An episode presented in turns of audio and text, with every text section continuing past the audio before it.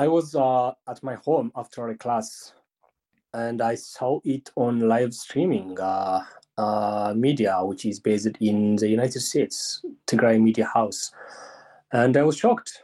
I never imagined in my life to see such kind of uh, killings with uh, with uh, with uh, with a pleasure on the other side. They were just pointing them. They were just killing them at a at a, a point blank range, you know, Yeah. in the most brutal way, and they were throwing them out. It was the most the most painful. Let alone for uh, my uh, home community, I it's something that I never uh, want to be happen in any part of the world. It's it's the most cruel. It's the most demeaning. That time it was uh, there was a, a limited communication with Tigray because uh, the the federal government was in control of the region and there was a very scarce uh, communication. And I tried to contact my friends and family out there. Yeah. They don't know. No, they know nothing. They know that they uh, they are uh, youngsters who are kidnapped by the Ethiopian National Force soldiers, but they don't know whether they are dead or not. Tell me how how did it feel to watch those videos thinking that some of the people in the videos you might know? All right. You know, it's uh, w- words fails me to express my feeling. Actually, I was very angry. First, I tried to uh, to um, to deny it's something that that's never happened. You know, I wish it was uh, it was a propaganda or it was something uh, something uh, you know something made up or uh, mistake. Yeah, I wish it was uh, it was uh, it was not real uh, real, uh, but something it was reality and the people the victims people were not allowed to to see the the whereabouts of their loved ones. They were not allowed to bury them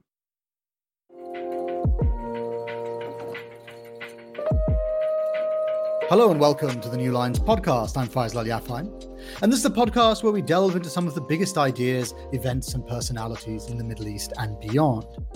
You've just heard from Binyam, an Ethiopian living in Canada who was born and raised in the town of Mahbere Dego in Tigray, where Ethiopia's current civil war began at the end of 2020. The events he describes have become known as the Mahbere Dego massacre. Dozens of civilian men were rounded up and murdered by soldiers of the Ethiopian National Defense Forces, or at least by men dressed in the same uniform. They videoed the executions. One soldier, caught on camera, refers to the footage as a souvenir.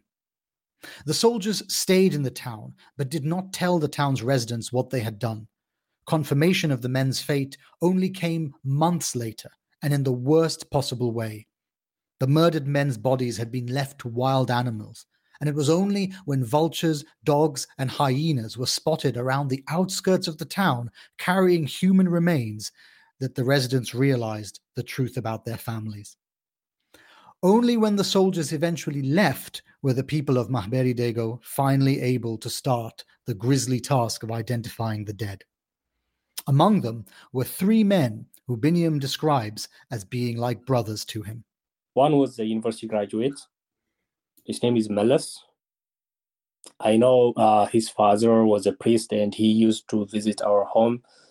He was like uh, his father was like a father to us and uh, uh, that guy was very very humble and nice guy. He was uh, doing good at school. He recently graduated and uh, the other two was also the other one was uh, killed with his brother uh, with um, um, he was a public health uh, graduate. He was very senior.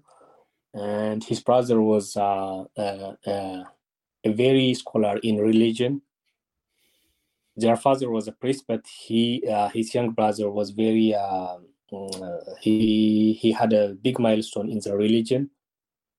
And the third one was uh. He was the youngest, I guess, from them. He might be 14 or 15. And he was also very close with me when I was in Mahabradegwa. I am born and raised in Mahabradegwa. Yeah. And uh, he was uh, working uh, at a private as far as I know. I know, and he was in school. but most of them I know, and uh, I learned that like uh, four more of them are also very uh, very close to me. So they become seven now. It was a crime against humanity for uh, killing people who have no any contact with whatsoever military group or anything. You know, they uh, dragged them from their own house. But for that reason, uh, my brother was one of the uh, my own brother, little brother, was one of the uh, the the young people that was uh, chased after them in the town. They was chased the young boys and the men in the town, and my brother fled to uh, the uh, to the direction of the church in the town, which is uh, north to the north of uh, northwest area, and he uh, he told me that there was soldiers following them and shooting on the uh, after them on the air, like to intimidate them, and they will stay and they will be caught by them. Hmm. Fortunately, he just uh, escaped. That's why he become uh, he was not uh, he was not uh, part of the, the victims. Otherwise, it would be another story. You know, he uh, he was lucky, he escaped. If he were waited, it would be uh, one of those uh, victims. What do you think should happen to the people who did this? I I am still demanding a justice, and the perpetrators has to come to uh, they they should face a justice instead of uh, emboldening them or putting uh, both sides in statement. They should be accountable for their crime. The the the most cruel part of the the massacre was first they uh, they were uh, filming it in purpose uh, so that it can be uh, a purpose to terrorize the people not to have any link with the TPLF or the Tigray forces. And then they were they were like inviting everyone of the uh, the uh, the brigades member to participate in the killing. Even the the women soldiers, they were uh, they were encouraging them to uh, to uh, to participate in the killing. So and after after the massacre, they throw the body down the cliff, and also uh, one of my friends told me that after even uh, they killed them, they try extra mile to to cover any any footage or any uh, any evidence by behaving them. After they kill them, they uh, they cut their heads off and they collect all the skulls in one uh, area and the other bodies in this in the other. So the uh, they uh, they destroy a house of a farmer from surrounding and they took the wound from that house and they burned the the corpse together so that they there could not be any any way uh, to uh, to trace the number of victims so it's the most uh, cruel thing you know it's uh, i sometimes word fails me to uh, to uh, express the hate and the uh, the the cruelty. It's uh, they went far. They went far. So. I mean, I've seen some of the videos, and as you say, the cruelty is astonishing because it's not, it doesn't seem like it is something that is done purely for military purposes. There's a, there's a joy in some of the language that the soldiers seem to use. There's a desire to hurt, and it's done in such a casual way, I think it sounds like you think it might be a while before there is any justice because of the way the, the massacres were carried out and covered up.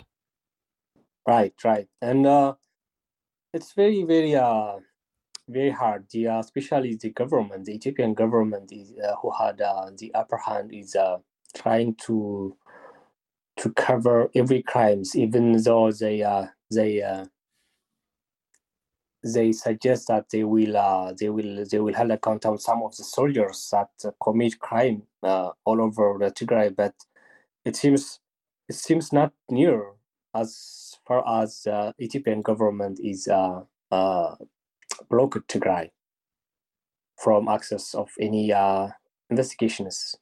Even now, with the uh, with uh, with the total blockade, with there is no communication from uh, and uh, to Tigray, there are a lot of investigations in Mahabara Dego massacre, starting from uh, CNN, BBC, uh, Bellingcat, and now New Lines. So even though the crimes are the, that are big, that can be mounted to the uh, crime against humanity, but the justice doesn't seem very near. Biniam is just one of millions of Ethiopians affected by the ongoing civil war between the central government of Prime Minister Abiy Ahmed and the Tigray People's Liberation Front, which is usually known as the TPLF. The TPLF have dominated politics in Ethiopia since 1991, when a TPLF led coalition of regional rebel groups took power and established a federal system of ethnic homelands, having overthrown the old communist regime. This arrangement persisted until 2019, when Abiy Ahmed was elected as the coalition's leader. In a bid to counter Tigrayan dominance of the government, Abiy reformed the coalition's ethnically divided parties into a single centralized prosperity party. The TPLF vehemently refused to participate and, after the pandemic prompted delays to the 2020 regional elections, held elections anyway in open defiance of the federal government. The subsequent showdown quickly escalated into what one Ethiopian general described as a very dirty war. Since it began, millions have been displaced. The Mahabere Dego massacre is just one of a series of mass killings committed by both sides. Sexual violence has been widespread, and the government stands accused of using starvation as a weapon of war. In November, Abiy's government declared a state of emergency in the face of Tigrayan advances on the capital. Last week, with the Tigrayan defense forces on retreat, Abiy announced it would be lifted ahead of schedule. UN officials have called it an opportunity for peace, but many Tigrayans feel it may instead end in genocide. I was put in touch with Biniam by Zecharias Zelalem, a freelance journalist from Ethiopia who reported on the Mahbere Dego massacre for New Lines and who has covered the Tigray War since its inception. Zecharias says that the massacre is just one of many that UN investigators have so far downplayed or ignored in their reports. The massacre of Mahabara Dego uh, was one of uh, several, uh, which investigators from the UN, as well as their partners in the Ethiopian government run um, Ethiopian Human Rights Commission, had promised to probe um, throughout their six or seven months of uh, investigating in Tigray. Um, prior to the to their probe being released, Ethiopia's embassy in the UK had reacted by stating that journalists should not rush to conclusions and that the probe would address uh, what is seen in the video. And I believe the ambassador even uh, is on record as saying that they condemned the the violence, mm. um, sort of in, in an ambiguous way, as if to suggest that the perpetrators might not be Ethiopian soldiers. Right. Unfortunately, the UN report, uh, which came out uh, in November of last year, did not make any citation of one of the most well documented atrocities, which uh, which is a joke in itself, and it's uh, it's uh, the primary reason why it's the it's on the receiving end of uh, so much criticism from uh, Tigrayans and um, international observers alike. When did you first hear reports of a massacre at Mahaberi Dego? So, like um, the majority of uh, Ethiopian social media users, well, Ethiopians uh, as a whole, really, um, the first I heard of it was when uh, images, when those horrendous, gruesome uh, video clips first surfaced um, on Twitter, on Telegram, and on Facebook. So this would be early March 2021, approximately. Yeah, about two months after the massacre actually took place. And then you went through the process of trying to verify what happened. I mean, the images that you're talking about, they're in some ways they're very clear, but in some ways they're sort of grainy. It's not entirely clear what's happening. There's an extended uh, there's extended video evidence of some sort of massacre taking place, but it's not entirely obvious who the people are in the uh, in the video. And to some degree, the Ethiopian army has used this as a way to say that they were not involved in it. Uh, yes. Um, when the images first surfaced, um, I guess I could say it, it led to a race of sorts between different uh, news outlets to work to authenticate the images and to correctly interpret uh, what was going on, what was depicted.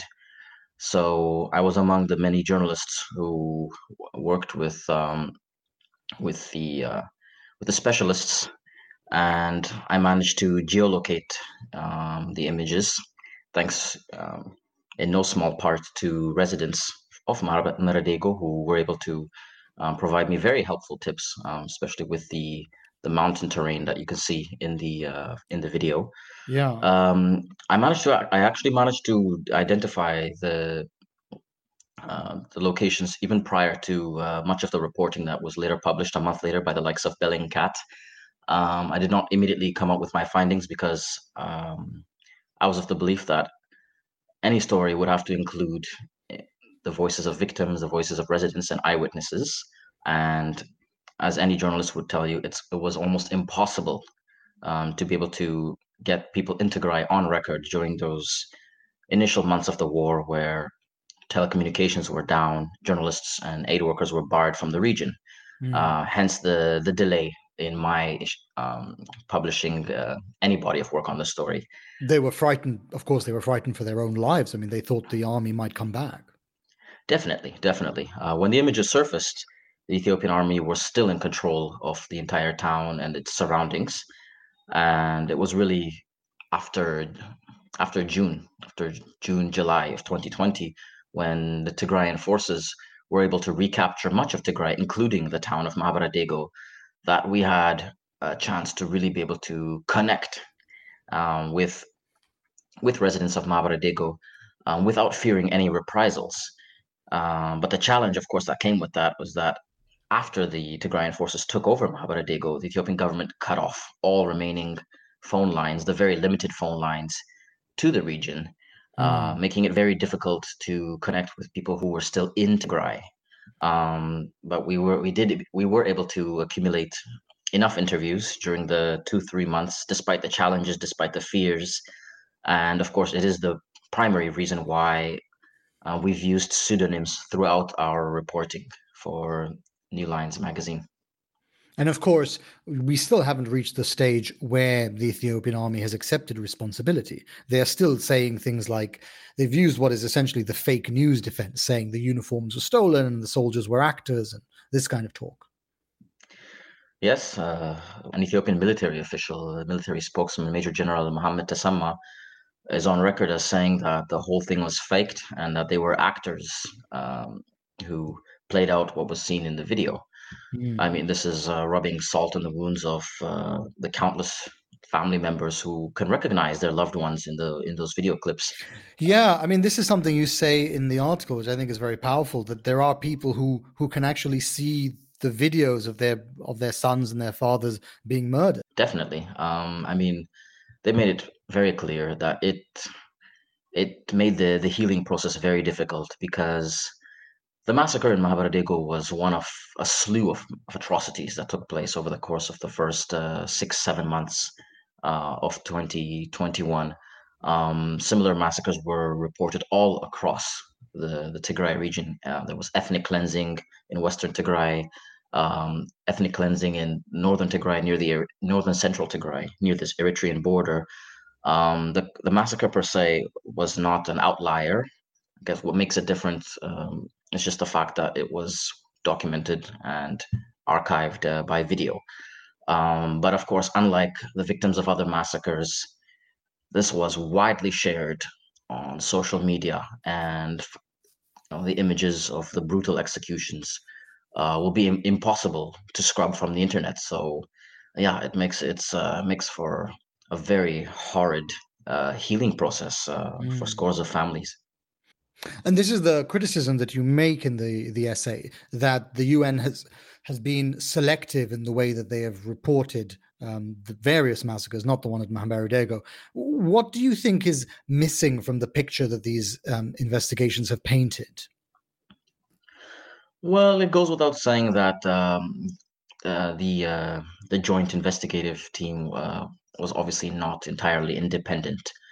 Um, you do have a state-sanctioned human rights watchdog um, involved with the with the investigative process, uh, which, which which is an entity that ethnic Tigrayans, who bore the bulk of the the casualties, um, do not trust, or they most ethnic Tigrayans are unanimous in their belief that the state, the Ethiopian state uh, entity, is out there to whitewash the various atrocities, the various crimes, and in essence, it is what happened. Um, a number of atrocities were completely ignored, while others were whitewashed or downplayed. Um, I believe there was another massacre in the town of Bora, uh, which um, which journalists had uh, had uh, reported had left up to 170 or 180 dead, and mm-hmm. I think the UN probe um, acknowledged that an atrocity took place and put the death toll as low as 60 or 70. So once again, it's uh, it definitely um, it definitely highlights uh, the, the lack of uh, impartiality with the joint uh, investigative team. I wanted to ask you about the ethnic dimension to the conflict.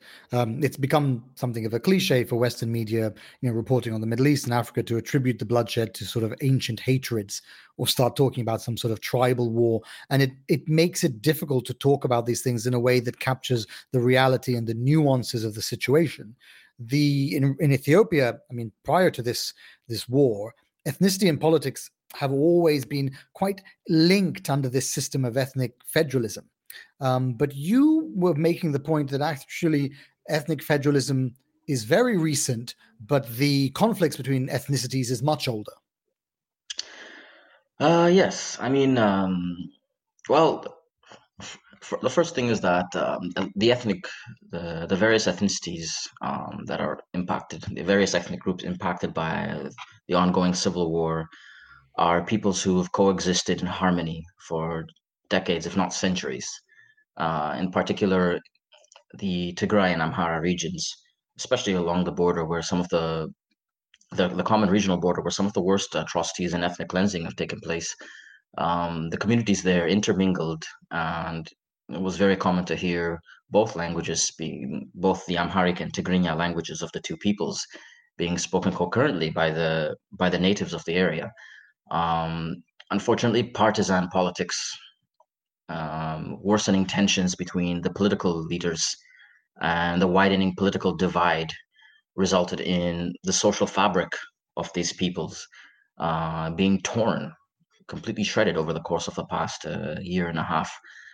Uh, most observers are of the are of the belief that things did not have to descend uh, and into what they became this quickly, this rapidly. Um, ethnic ethnic federalism has been as something of a necessary compromise in Ethiopia, uh, which has a, a history of uh, uh, of um, power struggles between variety of um, of uh, leaders, even warlords of uh, various ethnic um, ethnic backings. So the history and the the history Ethiopia's history does point to ethnic divisions um, being at the forefront of much of the power struggles, but it did not really dent the the um, the ability of the peoples to coexist. Um, however, what we've that... seen in the past year and a half uh, may have uh, may have uh, sadly um, put a nail on the coffin, maybe tragically. Yeah. Do you think then that ethnic federalism was something of a compromise that just had to be accepted? at this point in time, it was it was um, especially. I mean, when it was enacted in 1996, it might have it might have extended, uh, given a, a, new lease on life to Ethiopia as a country, mm. um, because it came at a time where uh, numerous um, numerous armed entities had risen, uh, demanding things like uh, the respect of uh, cultural and language rights, self autonomy, things that had been um, denied over the course of um, a century's worth of uh, rule under successive central governments. So, be, um, ushering in a new government that was resigned to maintaining uh, the previous system in which Ethiopia's various ethnic groups um, did not have their their languages and their cultures acknowledged or recognized by the constitution, um, that likely would have uh, resulted in a in a resumption of the the civil war that ended in 1991. So yes, it was a necessary compromise. Of course, the the government that did um, that did finally enshrine the constitution ended up being an authoritarian regime that ruled the country with an iron fist for much of the, the succeeding 27 years. Um, however, it, it's something that the, the ethnic federalism uh, aspect of the constitution is really something that just needs um, proper enacting. It's not something that needs um, a removal. Um, but of course, this is something that we would have been speaking of a year or two prior to the Civil War. At this point, yeah, because now you, you know, yeah, because now you feel that the that the conflict means that ethnic federalism isn't going to be accepted going forward. Well, it's more like the the the compromises and the compromises might might uh, might need to be greater this time around. Um, you have uh, more and more voices um, calling for outright independence amongst certain entities. Um, there's a significant section of the Tigray population now that will not accept uh, coexistence under uh, under a sole Ethiopian entity. Um, voices that the voices calling for independence that used to be a fringe element of Tigray society are now uh, becoming more and more mainstream, um, due in no small part to the horrendous massacres um, meted out against the population by Ethiopian soldiers, allied militias, and soldiers from neighboring Eritrea. Yeah, I mean Eritrea is part of the the story, isn't it? Because it's something that something that isn't often discussed in the coverage, which, as you say, is portrayed as a as an internal civil war. But the regime in Eritrea is collaborating very closely. When Abiy Ahmed took the army in, they went in explicitly with Eritreans. It goes without saying. Um, the Tigrayans and the the Tigray region governing Tigray People's Liberation Front, or the TPLF. The TPLF entity and the ruling party, the, the regime in Eritrea, have um, have no love lost between each other. They've been feuding for decades, ruling, uh, dating back to their fallout, which triggered the 1998 2000 Ethiopian Eritrean War, which left something like 80,000 people dead.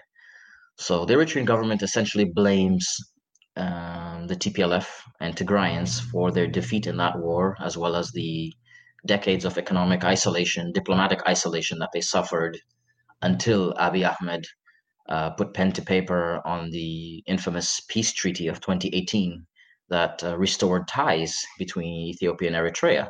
Mm. But it's it's quite clear by now that, and despite that peace treaty, um, Eritrea and its president for 30 some 13 years now, Isaias Afwerki, uh, still had an axe to grind with the TPLF and with the Tigrayan leadership.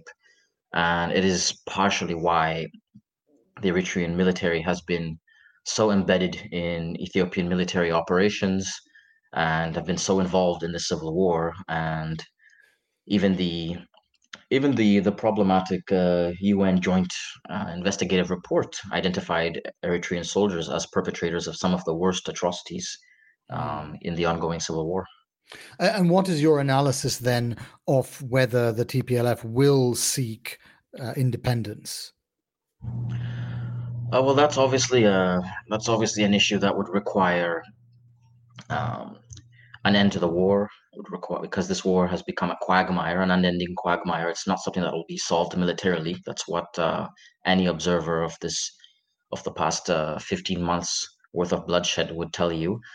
Um, once there's a mediated settlement, uh, third party mediators can obviously uh, bring the, the, the, various factions uh, to an agreement on what the future would look like. Um, obviously the Tigrayans will not compromise whatsoever on their hard fought autonomy, um, whether that would mean a federated existence under a single Ethiopian entity, or whether Tigray might uh, spend the next, uh, the near future, uh, living as an independent but unrecognized entity, a la Somaliland. Um, that that's it's hard to say. Uh, I'd be speculating right now. But obviously, the first step would be for mediators to get involved, and they are to some extent. There's some very preliminary level movement, um, which is which has involved the release of various political prisoners, the release of detained TPLF leaders. um, but nothing yet that has really borne the sort of fruit which could spell an end to the conflict, which sadly continues to rage on. It's quite a critical moment now in the conflict, isn't it? You have Tigrayan forces moving back to Tigray. Um, there was a discussion a couple of weeks ago that the the state of the emergency would come to an end, and so it feels like there may be an opportunity for a negotiated peace. But what you're saying, it sounds like neither side is going to accept anything close to the status quo that prevailed before because they might feel that the past year was then wasted. Definitely. Um, on the side of um, on the side on the side of the Ethiopian government, for the first year or so of the war, the question of negotiations uh, was out of the question. Um, the TPLF has been designated a, a terrorist organization uh, by Ethiopian Parliament, and just arriving to the point and making the concession that roundtable talks are necessary uh, was a massive shift from a, a massive policy policy change uh, from the stance maintained over the course of the past uh, year. Um, when, like, at the height of the fighting, Ethiopian government continued to maintain that it was conducting mop-up operations of a finished force, and that negotiations were no longer necessary. Um, I think it could be perhaps upon upon Tigrayan forces coming within 200 kilometers of the capital city that the question of uh, negotiations became an inevitable reality in Addis Ababa.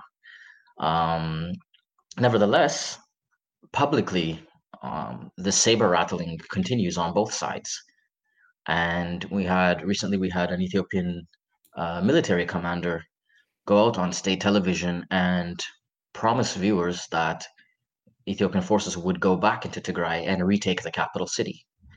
So, as I said, with that sort of saber rattling, you don't see the sort of compromising approach uh, that both sides need to be able to to reach an agreement, um, to reach the sort of settlement that would address the very, very dire humanitarian uh, situation on the ground, which is arguably arguably the worst in the world today. So you still have half a million people in need of food aid, um, half a million people that are exposed to famine, and due to fighting, due to uh, an Ethiopian military enacted blockade, um, aid agencies have not been able to deliver um, the necessary. I think the the statistic was something like 150 trucks uh, daily deliveries of food aid to the region.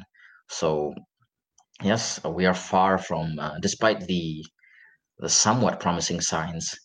Um, publicly, both sides still appear to be on, on a war footing, and on the ground as well, especially on the Afar front, fighting has intensified in in recent days. So um, some of that optimism has has uh, given away given way for pessimism in recent weeks. I wanted to ask a little bit about your own um, the impact that the conflict has had on you. When we were talking before about you know how difficult it was, and you felt that you needed to leave for a period of time, um, but also that you know other journalists have been Ethiopian journalists have been arrested, other journalists have been expelled. It's a very very difficult conflict to report on. I wondered if you felt that there were times when you'd had concerns for your own safety, or if you feel that it might be difficult one day to go back. Well, um, obviously, uh, over the course of the past uh, six months or so, the the very narrow space that had been um, available for journalists to operate in has nearly dissipated. Ethiopia has once again returned to its former status as one as uh, one of the top jailers of journalists in the world. Um, so, so many of our colleagues have quit their work. Uh, others have been detained. I think something like 40 journalists uh, had been detained over the course of 2021. Um, and the, the, the few others who are still st- still operating in Ethiopia are have either watered down their work or are working without bylines. Um, it has been impossible um, to operate freely under the extremely repressive uh, atmosphere. Um, personally, uh, as someone in, in, exile, I'm not someone who's um, that concerned about my safety. Um, I do have colleagues, um, friends, including uh, fellow journalist Lucy Kassa, who who was assaulted by plainclothes uh, security officers uh, in Addis Ababa when she began investing, investigating um, the weaponized rape and the systemic uh, gender-based uh, violence um, by Eritrean soldiers. Um, so obviously, I'd have to pay tribute to the journalists who carried out their work on the ground, uh, who face the real risks, the very real risks of arrest, of uh, of uh, suffering bodily harm, and those of us uh, on the outside. I mean, obviously, we come on the receiving end of uh, daily death threats, um, online abuse, slander. Um, it's it's it's part of the job. You know, we we grow accustomed to it. It's not the most pleasant thing in the world, um, but I obviously um, have to acknowledge that my my privileged position as someone who's out of the reach of uh, much of the much of the entities that clamp down on journalists. Um, um, as some also as someone who does not hail from any of the the warring regions, um, I don't have the same. Um, I don't have to. I don't deal with the same levels of trauma as some of my fellow colleagues who've spent six or seven months unable to communicate with their families on the ground, um, un- unaware of whether they are their families are eating or are caught up in in airstrikes or in crossfire. I don't have that. I don't have those fears. Obviously, when the war, um, when there was a credible threat of the war encroaching on Addis Ababa, where the capital city, where all of my family and friends live on, of course, that's when my own fears heightened because uh, we're talking about warring factions, all of which have, all of whom have very poor track records when it comes to um, um, human rights. So my fears have obviously um, have obviously subsided since the the rebels have been pushed away from the capital city. Uh, as I said, I think I have it better than better off than uh, many of my colleagues. That was Zecharias Zelalem. The crackdown against journalists that Zecharias describes has made it challenging to find reliable information on the conflict, which is, of course, the government's intention. Since the civil war started, according to Reporters Without Borders, dozens of journalists have been arrested. While it is Ethiopian journalists who have suffered the worst from the crackdown, even international media has been affected by the government's efforts to suppress independent reporting. At New Lines, we saw the chilling effect of the government's policy for ourselves in the process of preparing this episode, when some of the potential guests we reached out to elected not to speak to us, citing uncertainty about the consequences. Julia Steers, our next guest, is one of the few reporters from an international media outlet to be allowed to cover the war from the ground. She's a correspondent for Vice News and chief of the company's bureau in Kenya. She reported from Ethiopia in September of last year. I spoke to her from the Kenyan capital, Nairobi, and began by asking her about how she managed to get into Ethiopia, given the government's hostility to reporters. The process, she says, was far from easy. Yes, we tried to get into Ethiopia for, you know, since the outbreak of the war in November of last year. And we did this a variety of ways, both lobbying the federal government directly and then obviously working with the Tigrayan leadership to see if there were any ways in on that side, up to and including going to the border of Sudan and Tigray to see if there were any opportunities to go that way. Ultimately, we were rejected three times for visas via the federal government. But in August of last year, while I was actually reporting on the border of Sudan and Ethiopia, I received a call from the prime minister's office, who, after months of sort of directly lobbying the spokesperson of the prime minister's office, they allowed us to come and specifically to go report in the Amhara region. And do you have a sense of why, at that point, they were keen to get international media in? I think at that point, there was enough negative coverage that it was starting to affect them, despite the fact that every time there was a negative report out of Tigray, they immediately sort of hit back with accusations of fake news and rejecting the validity of the reporting. I do think there was it was a turning point in several ways. One, in their recognition that it was getting quite bad in the international spotlight mm. for the federal government. And then also, it was just before the renewal of Abiy's term, the swearing in of a new government, and around the same time that they were lobbying for mass mobilization for people to fight back against the TPLF presence both in the Afar and the Amhara region. So it was a turning point in several ways, and I think they felt they had something to say. The narrative was obviously very specifically inviting us to the Amhara region to show us the damage that TPLF forces had wrought in that region. And that was very explicit when they invited us to come. And then, of course, when we were reporting on the ground, we had minders and we had, you know, frequent reminders from the communications ministry that the reason we were there was to mm. report mm. on the toll of what they said was TPLF destruction um, against Amhara civilians. Yeah, they've tried very hard to control the narrative from the very beginning. Yeah, and to to a large extent, they've been quite successful. I mean, the media blackout and the you know all out blockade of Tigray has been unfortunately quite successful in both limiting the reporting and by virtue of that controlling the narrative um, and then of course you know through social media and through their own sort of press strategy they've tried to control the narrative very tightly and we felt that on the ground and we agreed to report there knowing that what we were seeing was through a very particular lens but also knowing that reporting opportunities had been so limited that you know it would be foolish obviously not to take up an offer to report on the ground yeah. You did report from a Tigrayan refugee camp near the Ethiopian border. Um, I wonder if you have a sense of how Tigrayans were seeing the conflict there. Was there a lot of support for the TPLF, or you know, did people just really want it to be over so they could go home? So, one of the actually, the answer to that is sort of both. And one of the most interesting parts of my reporting over the last year was actually seeing the shift in my two reporting trips to the camps in Eastern Sudan, right on the border with Tigray. I went about a month after the outbreak of the war, and then I went again about 10 months later in August. And right, right after the outbreak of the war, the sentiment was very much all we want to do is go back to our home, go back to our lives. Um, you know, this war caught us by surprise, and we just want to go back. And we've been living, you know, as a united Ethiopia, we've been living next to the Amhara people for decades, and we just want to go back to that. I really cannot overemphasize the shift in tone in the 10 months that followed as they received more and more news about what was going on at home.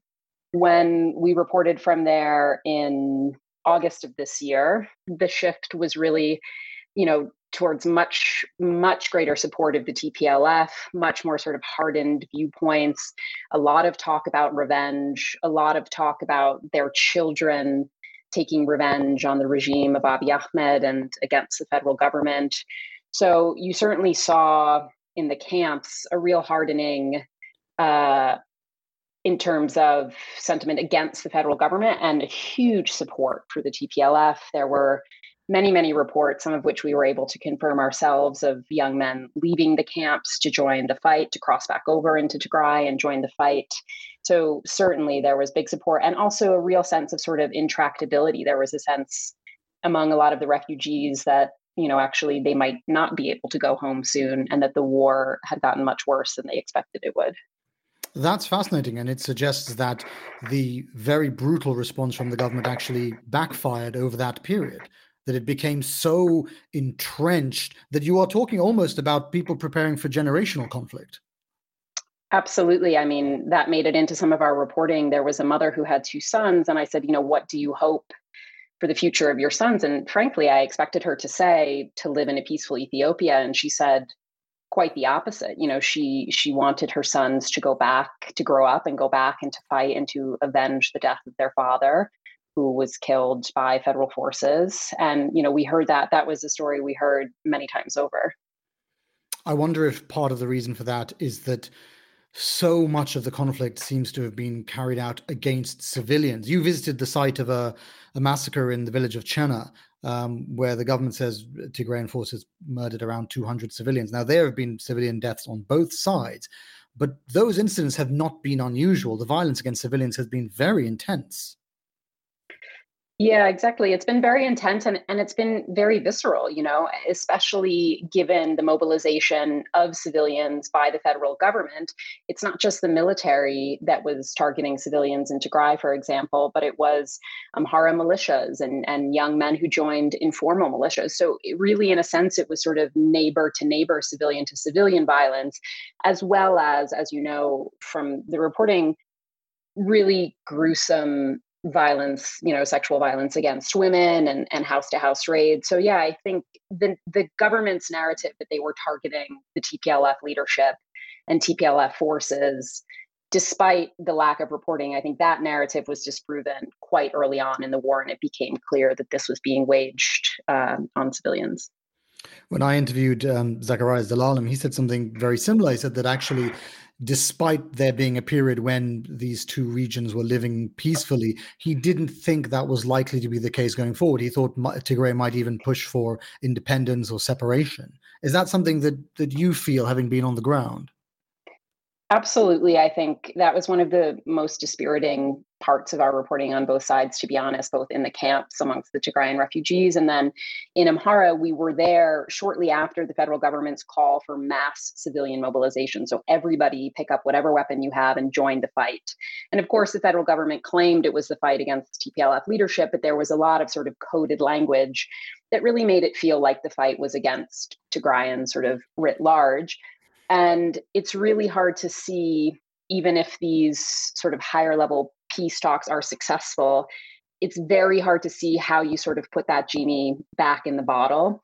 The mm. sense of sort of frenzied support for the war effort, the increasingly sort of ethnicized use of language by local politicians, by civilians who we spoke to in Amhara, the you know being on the ground in Amhara at that time, you really got the feeling that everybody was behind the war effort, and the idea that a peace deal could be signed and um, Amhara civilians and Tigrayan civilians will sort of easily go back to living as neighbors and living as fellow Ethiopians is is at this point quite hard to imagine.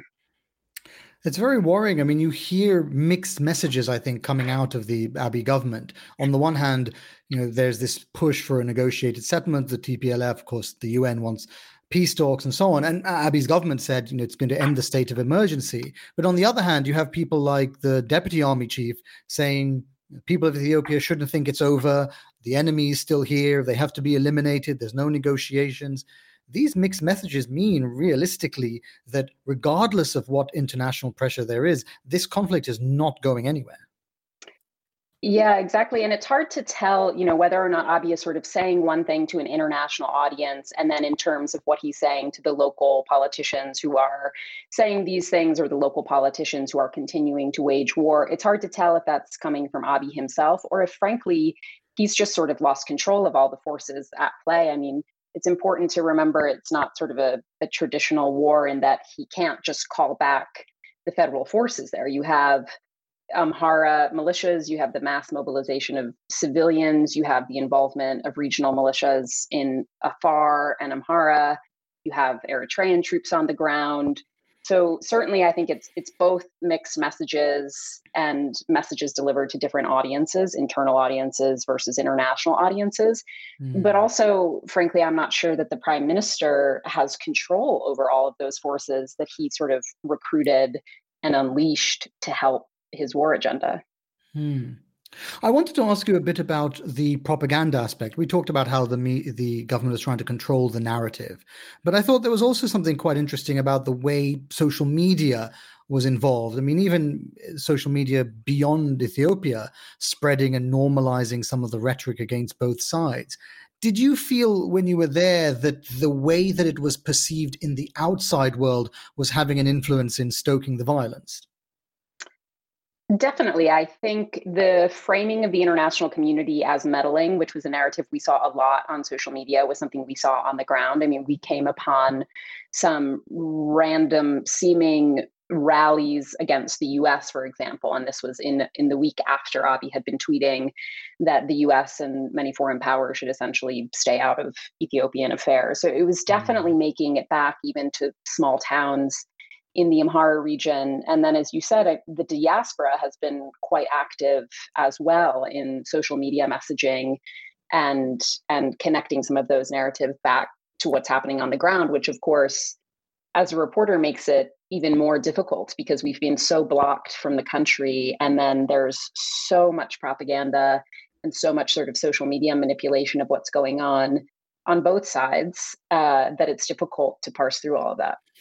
Yeah, I mean, this relates to the point you were making earlier about the prime minister. In a way, he's painting himself into a corner because he's talking to two different groups at the same time, internally and externally. And it leads to a situation where it's hard to see him find a way out that will satisfy both audiences. Certainly, I think this is the most engaged we've seen him with the international community for for a long time. He was not only ignoring the international community, but really snubbing many sort of big donors to Ethiopia and, and previous backers of Ethiopia, the US included. Uh, but now, as I said, you know, he he has backed himself in a corner to an extent because he's had to rally the support of politicians in Amhara, for example, to get behind the war effort, both you know in terms of throwing their money and their resources behind it. And so now, if he's involved in sort of cutting this high level deal with international intervention, there are many parties, most likely the Amhara elite and the Eritrean president, who's been a huge ally of his, who will not necessarily be happy with that deal. So it's not a very comfortable position for Abiy, that's for sure. On a personal level, um, I know you've spoken uh, with some warmth about Ethiopia. Do you think that if the war continues or if it stops and then restarts, do you think you might be able to go back and report?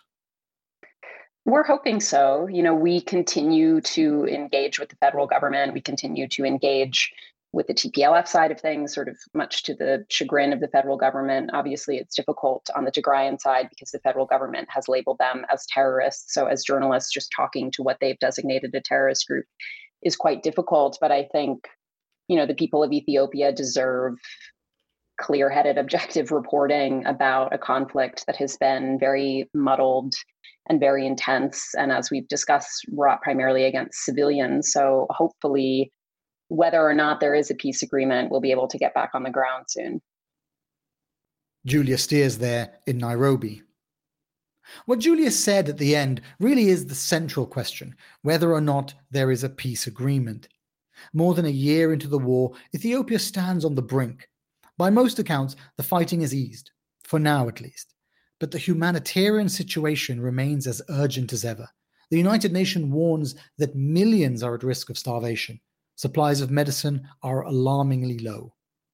Much of this depends on the Prime Minister Abiy Ahmed and whether he decides to try to negotiate or to push for victory in a bid to end his TPLF problem once and for all.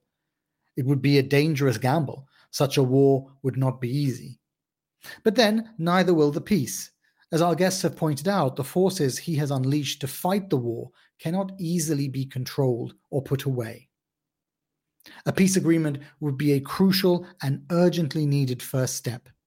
But the traumatic and violent polarization of Ethiopian society, which he has encouraged, will not be easily repaired without a serious and sustained effort towards reconciliation if Ethiopia truly is to end its very dirty war.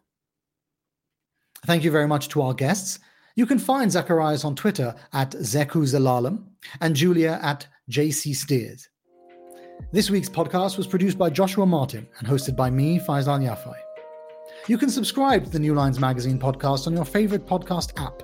And of course, you can find more of the best stories from the Middle East and beyond, including Zecharias' article, The UN's Purblind Human Rights Reporting in Ethiopia, on our website, newlinesmag.com. Thank you all for joining us.